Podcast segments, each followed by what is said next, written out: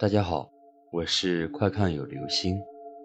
今天的故事叫做《陶瓷小狗》。我小时候和奶奶生活在老家，那是一个贫穷的小村子。不知道为什么，这里有一个习俗：附近人家的小孩子死了，是不能放进棺材里的，而是用一张草席。或者一个蛇皮袋装好了，背到一个小山上，然后随便挖个坑埋了。那座山没有名字，附近的人都把它叫做死娃山。我们去上学的时候都要经过那座山。平时白天的时候，我们还喜欢去山上玩。从我有记忆到现在，山上已经有很多小土堆了，或新或旧。每次我路过去上学或者回家的时候，都会忍不住想去看两眼。十岁那年，我放学的时候，天边已经是黑压压的了。果不其然，我走到一半就下起了雨，雨很大。因为怕书被弄湿，我无奈之下上了那座山。山上有人弄了一个小小的窝棚，可以躲雨。可是明明窝棚那么近，我却怎么也走不到，有种原地踏步的感觉。耳边响起的不知道是风声，还是人说话的声音，很吵。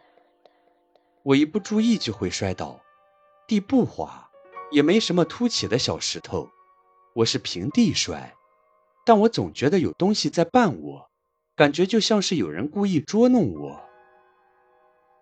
我听见有人笑，是很多小孩子的笑声。一联想我现在所在的位置，我就被吓哭了。这时候有一个人走了过来，是个和我差不多大的男孩，穿着一身打着补丁的短袖，鞋子破了，大拇指都露了出来，右边嘴角到耳朵那里有一道伤疤。他问我：“你是谁啊？”我说了我的名字，他又问：“孙家，河边那个寨子里下寨边上的那个孙家，孙大武家。”我点了点头。说话的时候，那个人已经把我带到窝棚里。我发现他有点黑，又好像不是黑，而是青。他有点可怕，但对我很好，还给我水喝。他问我孙飞是我的什么人。我说是我姐姐，她应了一声。聊了一阵，刚好雨停了，她把我送下山。她让我去跟我姐姐说，小狗在月亮洞里。月亮洞是一个石头夹缝，很大，可以让一个正常体型的十五岁的孩子侧着身体通过。我回到家后不知道怎么回事，饭也不吃，就一个劲儿的缠着我姐姐。嘴里重复的说着：“小狗在月亮洞里面，小狗在月亮洞里面。”我控制不住自己。奶奶对姐姐说：“我撞邪了，叫她带我去月亮洞看看。”我和姐姐去了月亮洞，洞两边的石壁上有很多小洞。我指着姐姐头上一个黑漆漆的洞说：“小狗在里面。”姐姐伸手摸了摸，摸出一只陶瓷小狗，然后我就晕了。等我醒来后，姐姐和奶奶都问我遇到了什么人，看到了什么。我把我去山上躲雨，遇到那个男孩的事情说了。姐姐又问我男孩长什么样子，我描述的乱七八糟的，好不容易描述清楚了，把奶奶吓得一屁股坐在地上。那。那不是隔壁村李家的那三儿子吗？然后说那三儿子是横死的厉鬼，一定要拉我去洗干净晦气。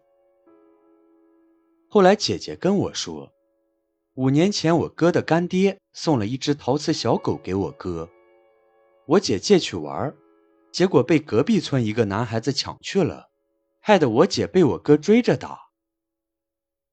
第二天，那个隔壁村的小男孩。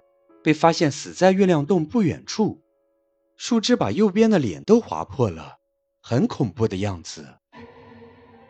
我想，那个男孩应该是想把藏在洞里的陶瓷小狗拿出来还给我姐姐，只是在去的路上遇到了横祸。